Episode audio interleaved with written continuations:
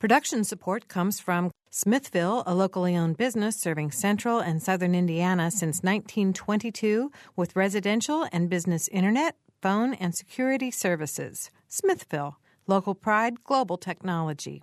Information at smithville dot net.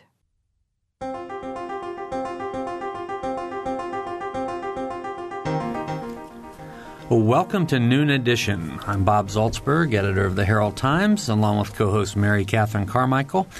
And today we're going to talk about the issue of homelessness. We have uh, three guests joining us here during the first half of the program. We expect a, a fourth guest to join us in the second half. Uh, Forrest Gilmore is here in the studio. He's the uh, director of the Shalom Community Center here in Bloomington. Uh, Jim Riley is board president of the New Hope Family Shelter, which will be opening soon. He's also involved with Genesis Shelter in Richmond, Indiana. And Lori Dimick is here. Uh, she, Lori is homeless pro- program manager at the Indiana Housing and Community Development Authority. And I've uh, apparently already messed up Jim's background. Not involved. Genesis here in Bloomington. Oh, okay. I've got bad information here. All right. Uh, if you want to join us on the program, please phone us at eight five five, zero eight one one, eight seven seven, two eight five, nine three four eight, and W F I U dot org slash Noon Edition is our web address. So thanks for being here, Lori. Thanks for joining us on, on the phone. Thank you. All right. Um, well, let's just sort of start with uh, – I want to start with Forrest because you're fairly new in your position. Right? Sure, yeah. Right? With uh, Shalom. Uh, you've made a move from downtown at the church to uh, South Walnut Street. Tell us uh, – first of all, I guess tell us a little bit about the Shalom Center and what, you know, what your mission is, and then uh, talk a little bit about the move. Sure, sure. Um, Shalom Community Center is um, a daytime resource center for people experiencing homelessness and poverty. Our mission is to uh, alleviate the plight of people experiencing homelessness and poverty in our area, um, and we do that in a in a comprehensive way. So everything from the basics uh, of of living, uh, food, shelter, things that we normally take for granted, laundry, uh, showers, uh, phones, mail, that kind of thing. And then we also uh, look towards more um, Uh, support and helping people get out of poverty with our programs as well. That's where our caseworkers enter in, our homelessness prevention program enters in, our legal clinic, and our employment program. Mm-hmm. All right. And uh, Jim, I want to turn to you about the New Hope Shelter, New Hope Family Shelter. What's the what's the, the status of that, and, and what's the need for it? We haven't had a family shelter in Bloomington and Monroe County for several years now, and um, H U D makes the city do an assessment periodically about the need for serving low-income groups, and that assessment shows the, the need for a family shelter. But places like Shalom and Middleway House and other entry points into the search for resources and help uh, also show that we need a family shelter. Mm-hmm. So we're trying to respond to that. Starting small, we'll uh, initially accommodate three families at the site lent to us by Bloomington Hospital. And then we'll add, uh, as soon as we can, four additional sites, so we'll serve seven families. Um, not entirely sure how many we're going to need to serve at a time. Mm-hmm. We, we'll know that after we're in the in the business. Uh, we've been getting an average of three calls a week from families seeking shelter. Wow. Don't know. Some of them are from caseworkers. Some of them are the f- from mm-hmm. the families themselves, so we don't really have good evidence even yet. Mm-hmm. Am I right to understand that there are rules um, at other shelters about men and women um, being under shelter together, so that that's why the need for the family shelter to keep the family unit intact in a homeless um, situation? Right. A mom with children can go to Agape House, and if she's a victim of domestic abuse, can go to Middleway House. Um, a dad with children has no place to go in Monroe County, and a mom and dad together with children also um, have no place to go. Hmm. Right now, sometimes Wellspring in Martinsville will take a family, um, but that's rare. They only have nine units for emergency shelter in, in the Martinsville facility. Mm-hmm. All right. We're, uh, I want to uh, ask Lori Dimick to join the conversation and, and sort of take a step back and take a little bit of a macro look. Uh, the Indiana Housing and Community Development Authority recently released uh, findings from a study on homelessness. That was the point-in-time count, correct, Lori? That is correct. So what did you find? Well, what we found, well, first off, just to step back a little bit, okay. um, to, so you understand um, why we come about the point in time and what's the purpose, and, you know, other than the obvious purpose, uh, to try to get a count on the sheltered and unsheltered homeless. But just to let you know, we, we utilize a H U D-defined um, definition of homelessness, which is a person who lacks a fixed and regular adequate nighttime residence, Um, who either resides in emergency homeless shelter or transitional housing and basically has no funding of any source to get their own housing. And also for those who live on the street, maybe in parks, maybe in, um, you know, cars and, build, you know, it matters in what city, but under um, bridges and things of that nature. So we use the H U D-defined homeless definition um, when we do this point in time. Um, in other words, we don't utilize, um, we don't count those who are maybe living at grandma's for one day and then the next day they're living with their best friends and maybe a week later they're living with somebody else, like couch surfing. Mm-hmm. Okay. Okay. And the point in time, it is mandated by H U D to do a point in time at least every two years. And anybody who, like at a state agency or any um, or local government who receives these fundings are required to perform this point in time. And we are required every two years, but the state of Indiana has chosen to um, to do a count every year. And we have since since we took over this grant, and it's going on like three or four years now. So. So what, what did uh, you found over six thousand individuals in in Indiana, is that correct? Yes, statewide count, okay. Yes. When we accumulated all the, the counts together, it was uh, over six thousand. And is there, is there a uh, sort of a, a core group that would be in, I mean, various communities are, are uh, where homelessness is more prevalent than in others? Well, I think that you do find that there's more prevalence in larger cities like Indianapolis, maybe Fort Wayne and Evansville. That is true. We do find homelessness in almost every major city. Um, and um, when we do a statewide count, Indianapolis does their own count. Um, South Bend, the Saint Joseph area up north does their own count. And then the rest of the state, which we are ahead of that point in time, does this count. And then we combine all of them together, and that's where we get that over that six thousand number for a number of persons. And so we had over four thousand in households. Is it Indiana's number similar to other states in a, in a per capita sense? In a per capita sense, yes. Mm-hmm. However, you know, Indiana is very rural. So um, it's much more difficult, and it, it's very hard to compare us to people like New York or uh, California or any of those major cities in California or any of those major cities in bigger bigger states. You know, we're more comparative maybe to Ohio or, or things of that nature. Mm-hmm. Is there any federal funding attached to the point-in-time survey results? No. We, we don't uh, – well, yes, in a sense of we don't get funding to do the point in time, no. However, there is funding uh, attached to it, meaning that when I say that we have, we're mandated by H U D, when we apply for an application to H U D, and we call it our McKinney-Vento money, one of the requirements in order to apply for this money is you do have to do the point in time. Mm-hmm. Right. So it's it, then the, the money that comes back into the state from H U D is uh, based on those numbers. Yes. And then what yes. is that money used for? That money is used for a number of things. Um, it is used mainly to help um, bring in more permanent supportive housing and permanent housing to the state so that we can permanently house people, not just temporarily house them. Um, we do utilize that McKinney-Vento money also to um, um, keep the funding cycle going for transitional housing programs and uh, supportive services programs and also permanent housing programs that have already existed, and it keeps those projects running so that we can house those people who are currently out there and, and continue giving services to them. What kind of public housing are we talking about? Well, it's not public housing. It's, we call it permanent supportive housing. Um, and permanent supportive housing is a type of housing, of course, it's permanent. In other words, they hold a lease. It's not a group home. It's not a residential facility. It's actually an apartment or a unit that they actually hold the lease on, and they actually live in. It's either for singles or families.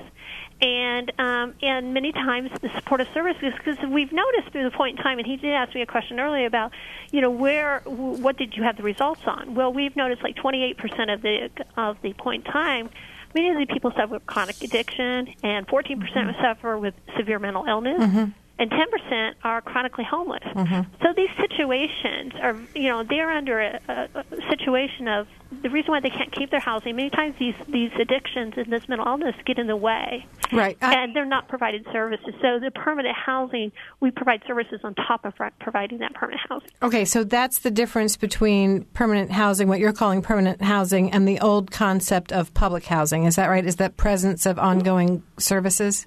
Well, you're kind of right, because a lot of people think of public housing like Section eight. Right. And, and Section eight is, is great, and it does hold a purpose. It's how, however, it's not available hardly anymore because it's so full. There's no more money. And Section eight does not provide services. It is purely just low-income housing. But it does not provide services to people who seem to roll in and roll out of homelessness on a continuous basis. Mm-hmm. And those are usually people with, like, chronic addiction, severe mental illness, and things of that nature. Mm-hmm. I, I was struck by the fact that uh, sixteen percent of those counted were women who were fleeing domestic violence. That was yeah. something that I wasn't really aware of. Mm-hmm. So, mm-hmm. Yeah. All right. Uh, our numbers, eight five five, zero eight one one, eight seven seven, two eight five, nine three four eight, and W F I U dot org slash Noon Edition is the web address. Um, Forrest, the, the Shalom Center provides all these services. I mean, your your mission, um, if I can uh, – if I – remember correctly. Sure. It's really, I mean, you, you don't want you, you want to be able to serve people and help them find a job, help them get into some permanent housing situation. Correct? Yeah, so. at a, to aid and empower. That's our, you know, from emergencies to empowerment is our, our mission. So we start where, you know, this when people are placed in a position of um, of emergency where they're they're uh, homeless or in significant financial hardship and just lacking in resources. And so we try to bring them in, stabilize them as best we can, and then and then help offer them the services that can help them improve their situation. That can be employment. That can be legal assistance. That can be um, support with uh, disabilities and getting benefits appropriate to, to your disability, uh, substance abuse assistance, um, health care assistance, on and on. So it really depends on the client. Every client is different, and uh, we try and meet them where they are. Mm-hmm. Where do your resources come from to help them uh, build their resources? Absolutely. Uh, one of the things that I love about working at Shalom is that uh, we're so widely supported by our community. Over uh, seventy-five percent of our financial support comes from individual donors, you and me, Uh, you know, uh, pulling out a checkbook and, and supporting uh, us. The remainder of our support comes from uh, mostly the next major percentage is, is from churches, and then on down, nonprofits, uh, grants, uh, government, and uh, and and uh, foundational grants is where our fi- all our support comes from. So it's twelve uh, nineteen. What would be going on at the Shalom Center right now? Right now, there's about uh, probably about two hundred or to three hundred people eating and enjoying lunch. Uh, right now, we serve about. Uh, Uh, we serve about two hundred lunches every day, so this is probably one of the busier times of day when everybody uh, co- comes in and out through between twelve and one thirty. And um, and as well, our caseworkers are uh, actively working with uh, many of our clients to uh, provide assistance. Some people may be needing help to getting to a job, so they might be getting bus tickets right now, or some people might be sitting down getting a housing referral. Some people might be uh, getting some help uh, looking for um, Uh, looking for a job. And uh, in just a, just about thirty minutes, a bunch of f- folks can come into our legal clinic at Trinity Episcopal Church and get some assistance with uh, a landlord that's giving them some trouble, or or uh, family law issues if they're having mm-hmm. if they're having trouble with custody of their children. You know, mm-hmm. a variety of different services that they can get mm-hmm. uh, right now. Now, what's your policy for people who come to Shalom and they have um, they're either possibly using drugs or, or you smell alcohol on them? Are, la- are they sure. allowed to access services under those circumstances, sure. or how do you handle that? It is an incredibly challenging situation, and um, our general policy is that if um, uh, is is that if people are uh, intoxicated in some way, um, I mean, it first comes down to respect. You know, is a person able to be safe in the environment? And so that's our first value: is is this a safe environment? Are the people in our in, in our space creating a safe environment? Mm-hmm. Um, when people are in, are uh, intoxicated, generally speaking, we ask them to come back another day. Mm-hmm. Um, it, unless we consider it a threat to their safety, mm-hmm. and they are able to maintain an environment of respect in in the in the center. Um, And so right now, of course, the temperatures are very high. So if someone's in that position, we may help them get some water. We get dehydration is a huge issue for people with substance abuse. Mm-hmm. Um, and um, and generally speaking, again, depending on the situation, but we'll we'll generally send them out unless they um, unless we consider them a threat to themselves in terms of harm. And in that case, we often um, look to uh, the hospital to to help out. eight five five, zero eight one one is the Bloomington phone number, eight seven seven, two eight five, nine three four eight. From outside of the Bloomington area, W F I U dot org slash noon edition is our web address.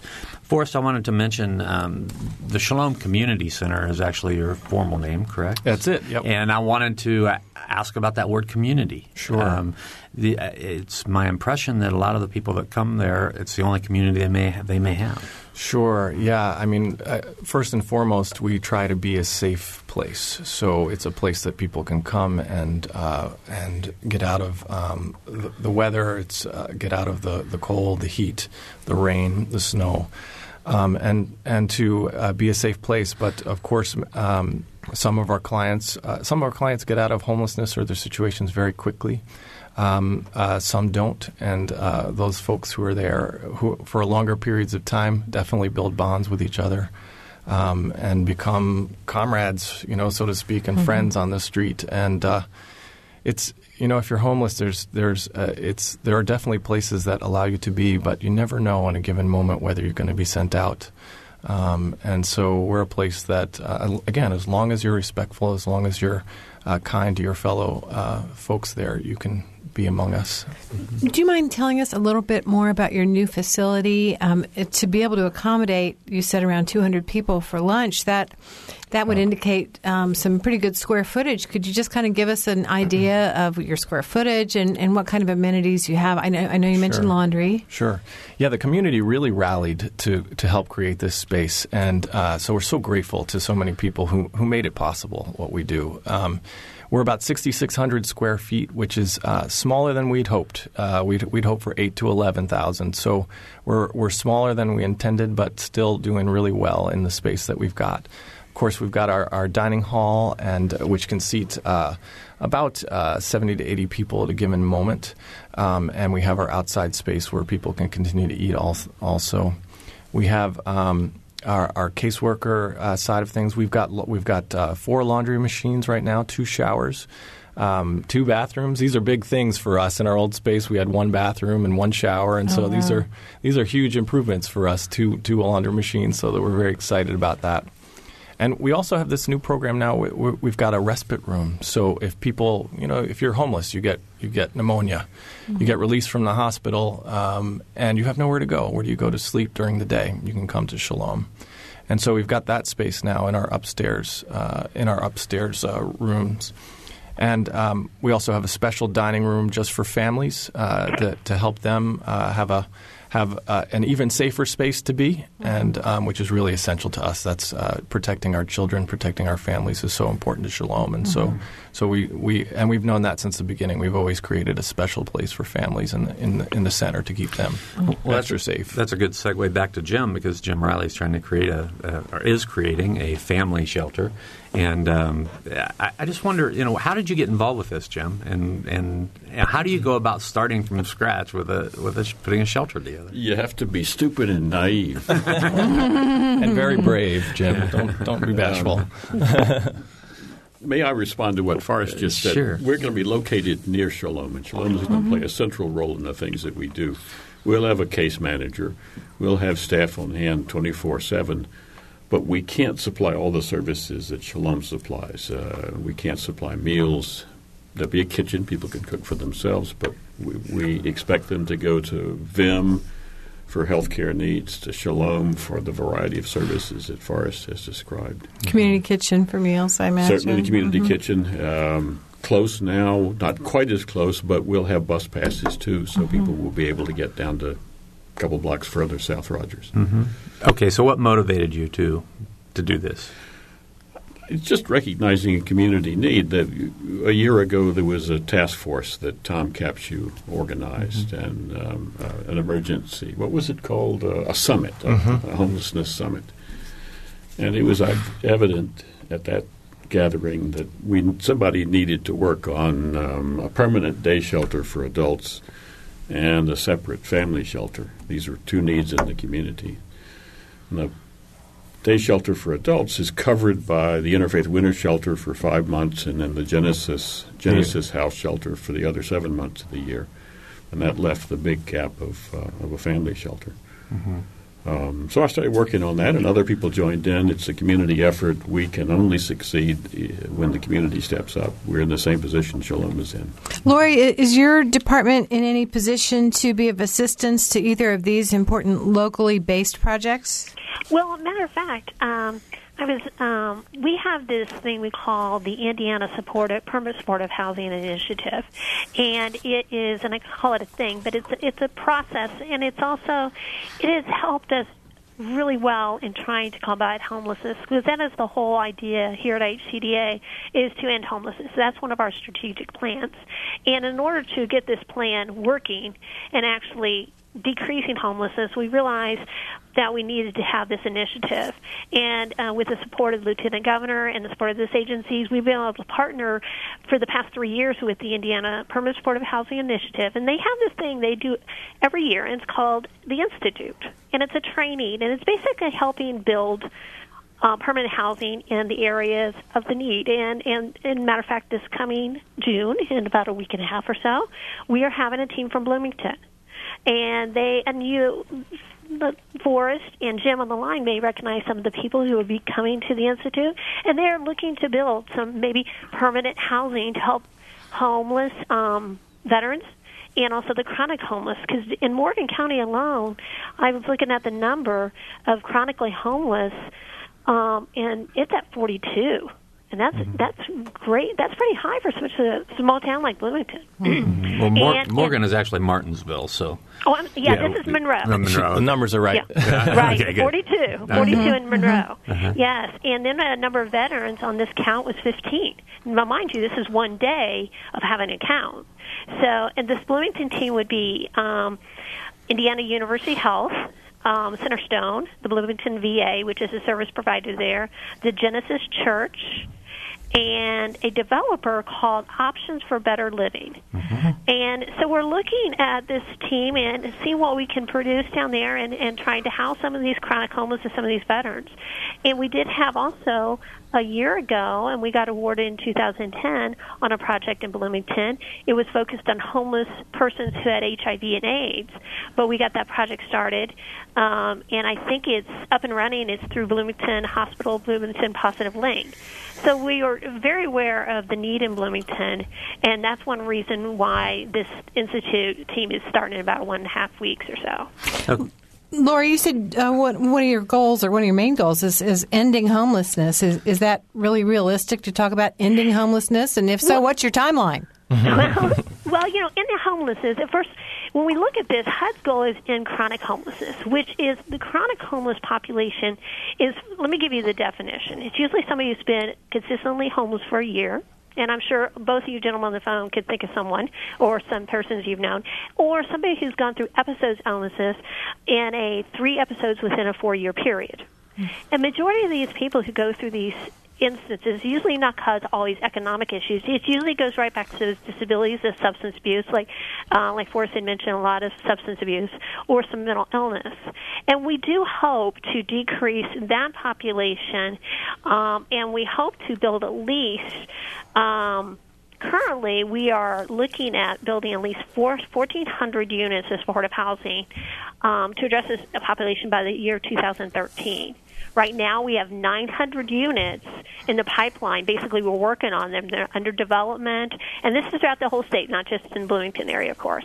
But they are in the pipeline and working, and right now we have funded over four hundred.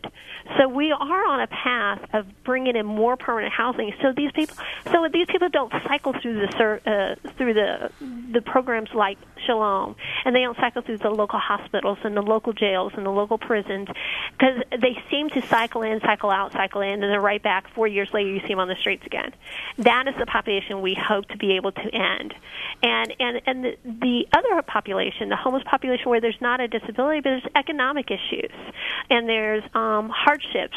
Families live in paycheck to paycheck, and one or two or three missed paychecks, next thing you know, they've lost their rental apartment or mm-hmm. they've lost mm-hmm. their mobile home. Sure. That that population is being addressed. It started back in two thousand nine with the, the H P R P, it's called Homeless Prevention Rapid Rehousing um, Stimulus Package that was signed in by the President.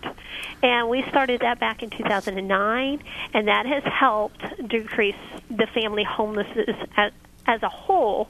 Um, it has decreased one percent. Now, that doesn't sound a lot from last year, but from two thousand seven, we had a huge increase, uh, I mean, a decrease by, I think, what was that percentage? I think it was, it was sixteen, something yeah, like that. Yeah, it was something like that, yes. So it does help. In the H P R P program, we were able, just in Bloomington area, we were able to help eighty-eight households and two hundred forty-five people.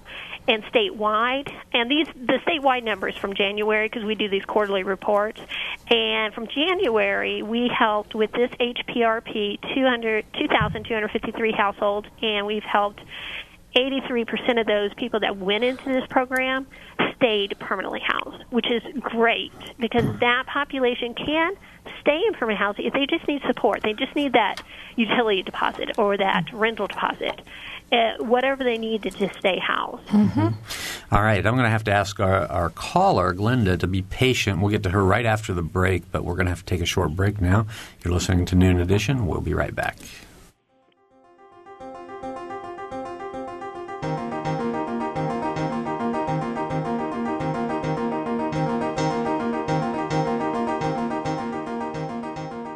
This is Noon Edition on W F I U. Production support comes from Smithville. Information at smithville dot net.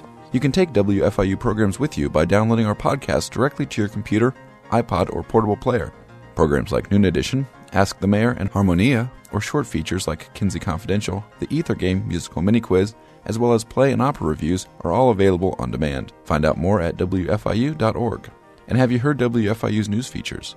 On Fridays, the W F I U news team brings you expanded and in-depth reports on topics affecting South Central Indiana. Listen at eleven thirty-three a.m., eleven fifty-five a.m. and five forty-five p.m. to catch that day's feature. They're also archived on our website, W F I U dot org.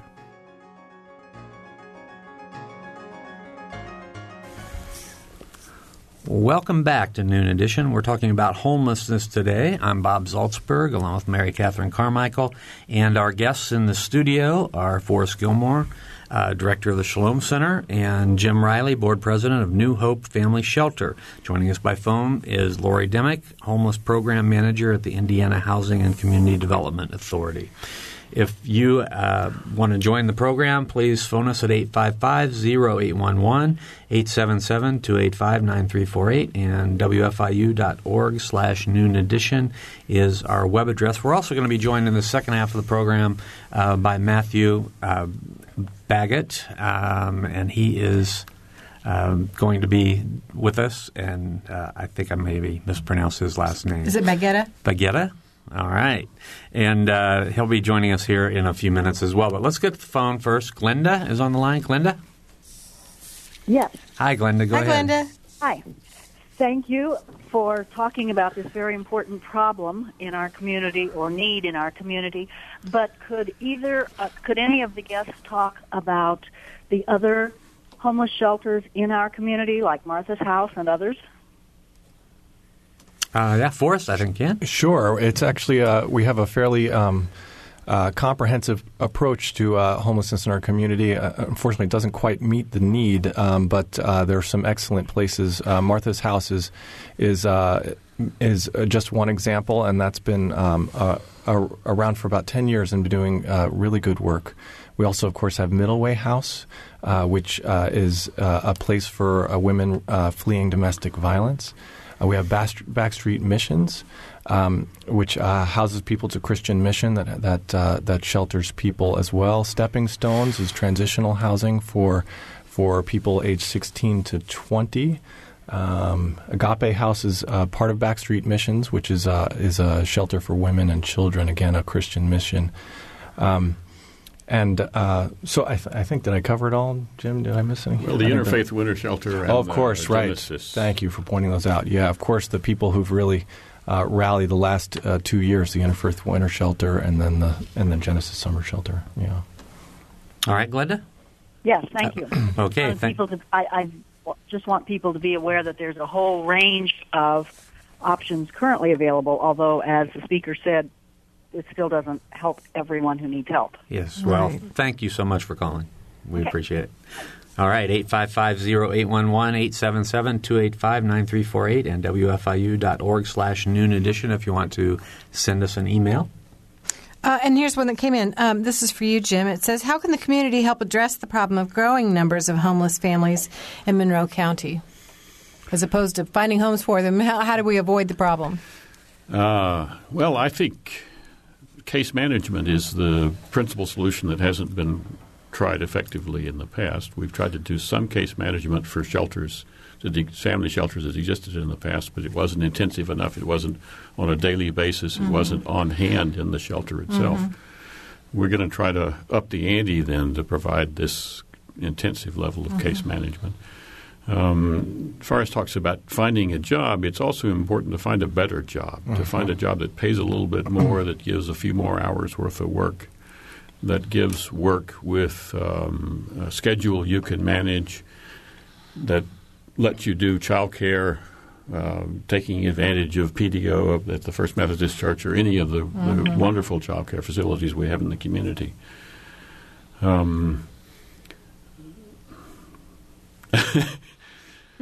I've Those forgotten the question. I mean, Lori, Lori also mentioned the, you know, the importance of homelessness prevention and and uh, pre- preventing people from becoming homeless through financial assistance, which is a is a program that was funded by the stimulus and has done some great work, and actually the funding is declining in the, in the upcoming years. And so yeah. uh, that's really something um, that we um, uh, that makes a huge difference. And then the permanent supportive housing can be uh, maybe not so much for families, but certainly can be a significant uh, need met. And to answer, you know, to go on top of what he was saying about the homeless prevention, yeah, he is right, because the stimulus money, when it came out, it was it was made very clear by the president this is a temporary program. However, seeing the need and seeing how um, this type of program, preventing people from homelessness, preventing them to go to a shelter, preventing shelter children to grow up in a shelter for even two or three months, you know, if we can prevent that, that's the best option. So what uh, H U D has done is is to try to address that from the get-go, and they've started this. They it's called the HEARTH. It's a new policy. It hasn't come in effect yet, but it hopes to take over where H P R P left off. And then what it's going to do when um, we have this other program, it's called the Mercy Solutions Grant, and it's basically a grant that helps subsidize and help fund shelters and transitional housing programs like you guys have in Bloomington. And we actually do support some of the shelters there with this funding. They hope to expand this fund and actually have a part of it go to just homeless prevention and rapidly rehousing people. So it'll actually prevent people from going to the shelters. And like you're saying, many times it isn't just, it could be one or two things that basically puts them in a car for the next week or two, because mm-hmm. they don't have family, they they don't can't couch surf, they have no support system in their community, they have the job, so it sticks them to their community, but then they don't have anything else, so they're living in the car, but actually still may have a job that may be paying poorly, but there's there's many times those instances. This is where this uh, Mercy Solutions Grant, the HEARTH policy, will really help out homeless prevention. And then another part of it is rapid rehousing, where we're trying to help pull these people out of shelter quicker, instead of people staying in the shelter long-term times, because, like you said, the economic structure right now is low unemployment, things of that nature, helping rapidly rehouse them so that they get back on their feet. And in a long way, it, it, it is more uh, financially actually doable and makes more sense. And it also doesn't put all the strains of living in a shelter. It, it can be very stressful. No mm-hmm. matter how hard people make it, they're not in their own place. Mm-hmm. So that's right. the hope of it. And uh, I wish the HEARTH policy has started yet, but it has not. We are still waiting for the, the guidance from H U D from that. All right. Okay, thanks a lot, Lori, for all that information. We have uh, a whole uh, line full. All of our lines are full. So let's go. Let's go to Jennifer next. Jennifer? Hi there. Hi. Um, you know, in the past, even in Dickens' day, you had the workhouse, and you know, as we come through, we've had tenements most recently, and it hasn't been much of a great um, success. And that basically, when people went into the clean, new, provided housing in the sixties, say, um, they just brought their problems with them, obviously, but it then became a safe haven for those drug corporations that, you know, enslaved the people and made them continue to be at the homeless level for the rest of their lives. So what I'd like to know is, what do you think you're going to do to um, counter having this just be the same problem over? Um, I have an opinion that we need to, um, because of the recidivism problem, we need to be able to, um, at the same time as we house people, uh, address these issues with doctors and other professionals that that would be able to help the people, since, as you mentioned, they do have more than just homelessness or joblessness problems. Mm-hmm. So, so what, what what do you propose, Jim? We're not going to solve these problems uh, very quickly, but we can't forsake trying. Uh, there's no moral position you can stand in that lets you give up on these kinds of problems and on people who need help, uh, so far as I can see. Um, I did. Do you have a plan? Do you have any kind of idea? Because, of course, it's a, a repeat of what's been going on for centuries. And and um, well, how about you, Jennifer? Do you have a plan? Do I have a plan? Yeah. Yes, I do. I proposed a rehab center. Um, because many of the people are are in jail, and they're going into jail, and as you say, they you just keep seeing them, and it actually makes the uh, taxpayers pay endlessly, and then it makes them stay slavery almost for endlessly.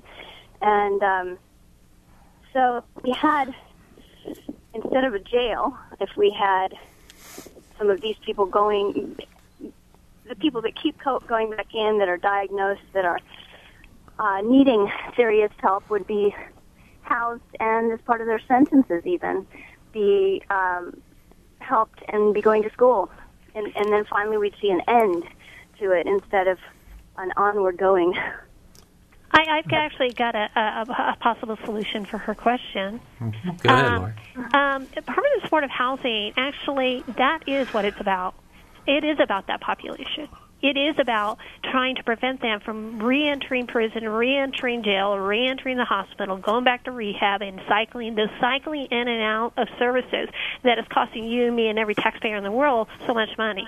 Permanent supportive housing does address that issue, and we do accept in these type of units um, people who have felonies. It is.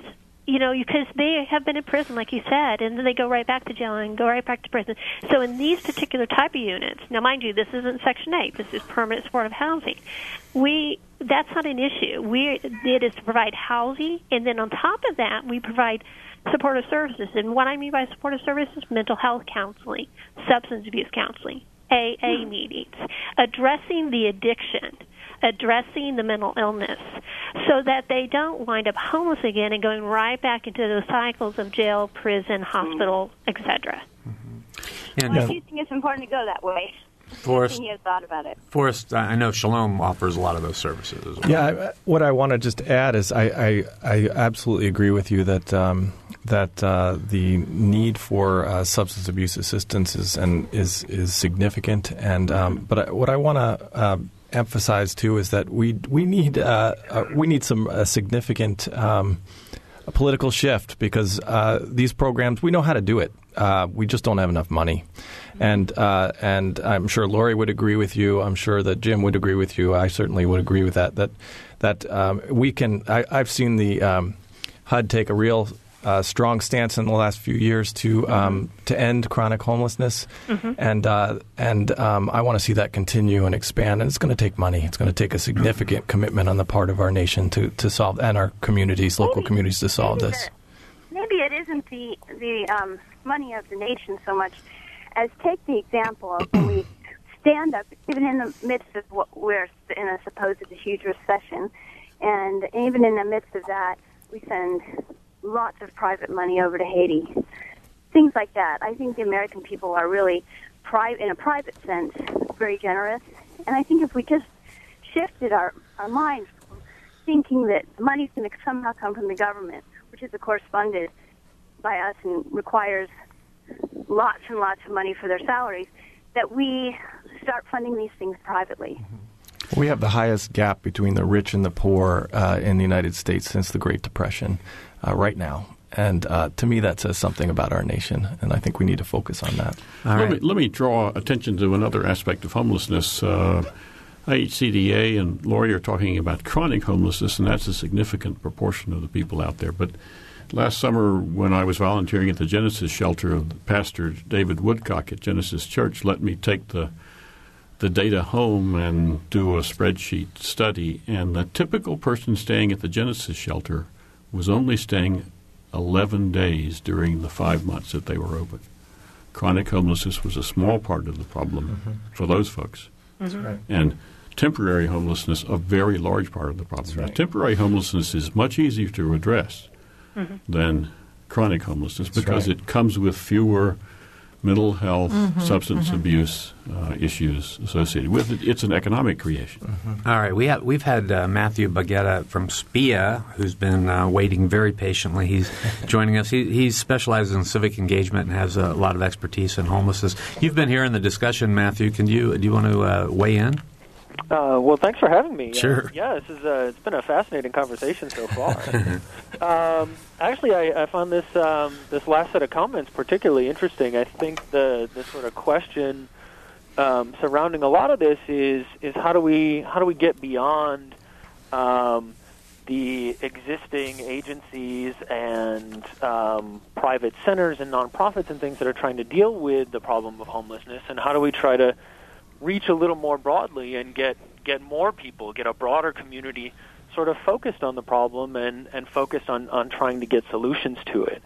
Um, and um, and as someone who studies civic engagement, that's that's really the kind of big question that um, that I try to ask um, here at uh, at the Public Affairs School. And um, and and I think um, Part of the part of the solution there is trying to give more opportunities for people who aren't already engaged with the problem, people who aren't already associated with these institutions, to um, to get a little more interaction with it, to um, to have the opportunity, perhaps, to volunteer, um, to do some service provision, to interact with um, the the individuals who are currently providing services. Um, to learn a little bit more about the issue and, and maybe even getting sort of general community members involved in, in some of the decision-making um, that uh, that goes into these um, these solutions um, can really sort of engage a broader community who then might do more to sort of change their minds about how they think about um, about homelessness, maybe connect with their community a bit more, maybe get more involved with politics. Um, to try and encourage greater greater amounts of funding or, or greater sort of political attention to this kind of issue. Well, I, I think that's a great point, and I, I see a lot of people who are involved in in community issues, and they, they seem to just wear themselves out because they're the same people all the time. So how do you engage a, a broader community? What are some strategies that you would suggest? Yeah, I mean, it's a it's a tough problem. If we if we leave ourselves sort of Um, relying on the on the that small, very committed committed set of people who, who will spontaneously volunteer because they, they are already care a lot about a particular issue. Um, it's it tends to be a small set of individuals that we're dealing with. I think we actually need to, to try and create opportunities to reach out more and and actively, directly invite more people to to participate, um, to to provide perhaps smaller, more focused opportunities for individuals to get involved in, in activities, perhaps those that are run by um, by places like the Shalom Center or um, or the New Hope um, Shelter, um, or to actually reach beyond that to, to other kinds of organizations um, that people might participate in now. Um, maybe there's a way to try to connect to, I don't know, local um, sports leagues. um, or um, or other other sort of community organizations that people are already participating in and volunteering in, um, to try to connect to those groups and say, all right, could you could you get your members to, you know, to briefly, you know, do something related to homelessness, to to spend one day, um, you know, volunteering for the shelter, helping out, um, serving those four hundred meals at lunchtime, um, or something like that, um, and see if then you could directly ask those people, you know, if they would like to get more involved, to just try and reach one more level out to some some folks that we might not necessarily think of as, as people who could help with the homeless problem. Can uh, I interject here? Because yeah, I, sure. I do have some suggestions also. We have this, um, we call these our regional planning councils of homeless, and we have quite a few regions all over this state, and we, we have about fourteen. And we actually do encourage them to, and you're right, majority of them, they it, they have something invested. They're running a shelter, or, the, you know, they're homeless themselves. You know, in the past they were homeless, and now they want to help out. But, you know, I've also heard of regional planning councils where they have the local bank involved, they have the local hospital involved, they have the local I V Tech, uh, you know, I U, uh, local schools involved in the regional planning council. They have the local employment agencies, actually employers involved in the regional planning councils. So they reach out to say, you know, you know, you may see the homeless on the street or in these shelters, but they do indirectly affect you sooner or later, and this is how you can help out. And some of them have actually stepped up and said, you know, you're right, we, we can help out with this possible solution. And they do bring something new to the table of how to address it. And then they also, it brings a little transparency of how we're, we're spending our money and how we're addressing it and how to be more strategic in how we spend our money.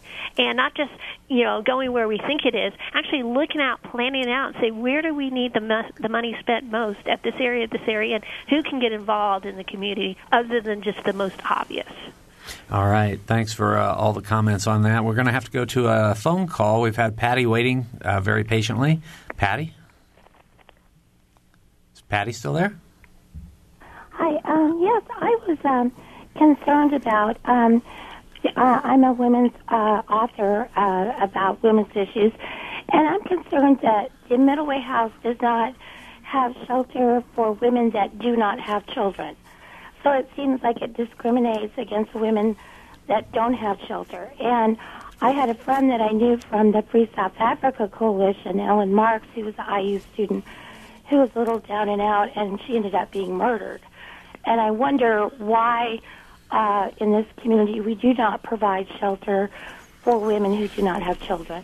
So that's my question. Um, okay. Patty, it was my understanding that part of the New Wings building um, that's in the former Coca-Cola building um, downtown, uh, part of that, the goal of that building was, in fact, to provide one-bedroom um, apartment-type uh, facilities for single women or, or women without their children at that time. So, um, oh, they are going to do that? Uh, that was my understanding, and I think if you want to call Toby Strout at Middleway House, I'm sure they'd be able to address that for you. But, pardon me, I do know that that was, in fact, recognized as an issue, and it was their hope to be able to address that with the new facility, which is open and now up and running and, and a really vital part of our community. So um, I, I think that concern may have been addressed.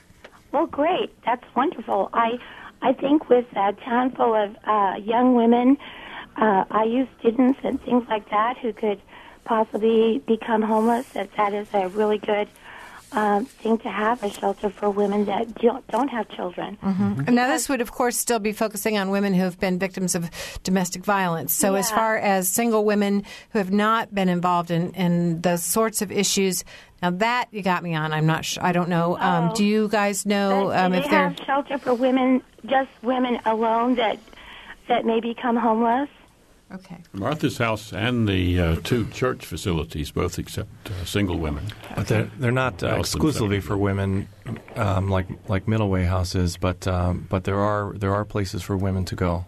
Okay, great. Okay, okay. Thanks for Thank your you. call, Patty. And, and uh, Middleway House, Laura called in from Middleway and said that um, it, my description of, of those uh, apartments are was accurate. So, oh, yeah, there, okay. Yeah, six apartments for women without children. Okay, there. Great. Wonderful. I'm glad to hear that. All right. Thanks All right, a lot. Thank Thanks you. a lot, Patty. Thanks for the call. And let's right. go quickly to Dennis. We've got about four minutes to go in the program. Dennis?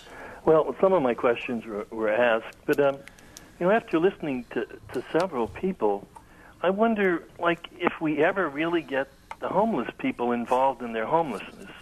I mean, you know, like Harmony School, the kids have a say in the, in their governance. So, I mean, is it not possible to have, you know, some people, like on a weekly basis or something like that, to get together and, and to, to share their condition with with other people, to become a participant, instead of being homeless, to be actually integrated into a community of homeless people that talks about their situation. Matthew, do you want to respond to that? Um, I mean, it, it, it certainly sounds like a like a great idea. Um, you know, and you know, my my hope for for all these kinds of problems is to try and, you know, draw together as many people as possible into a conversation about what's going on, what what solutions are available, and and how an ever wider circle of, of people can be involved in, in making decisions and, and being connected to these kinds of issues. So I certainly think that, that bringing some folks together um, in that fashion, um, obviously uh, individuals who are homeless and are experiencing that situation have have an enormous amount to, to offer to that discussion. Um, my hope would be to go beyond that again and, and try and get other members of the community as well, those who have who currently have no connection um, to homelessness, and try and try and get them involved as well, because I think those kind of folks are going to help be sort of conduits of information to the broader community that can, that, you know, they can talk to other people who are also not currently connected with the situation and, and help them better understand what's going on and um, and we'll, you know, get them involved in, in the idea that this is a problem that needs attention. To, to yeah. me, that's like what needs to be fixed. But what I'm saying is to have the problem itself speak out, not from a, a point of those looking at it. Mm-hmm. Do you see what I'm saying? Like the energy of the problem itself. Yeah, for, Forrest, in thirty seconds, do you have any any way to do that at Shalom? I, I think absolutely. I think it's something that uh, could be addressed more fully than we have, but it also, I think it's it's an everyday part of what of what we do, and so many agencies do, is is we are actively connected with our guests, our clients, and uh, actively seek out their interests and uh, their ideas, their thoughts. Um, so that that already is a significant part of what we do, and we could be more organized, but. All right, we're going to have to uh, call a halt to the program. It's been a very lively second half hour in particular. Forrest Gilmore, Jim Riley, Matthew Baggetta, Lori Dimick, thank you all for being here. Thanks for all the great questions today from our audience, from Mary Catherine Carmichael, um, producer, producer Rachel Rachel Lyon, and engineer Mike Bashkash. I'm Bob Zaltzberg. Thanks for listening. Thank you very much. Residential and business internet, voice, and security services. Smithville, local pride, global technology. Information at smithville dot net.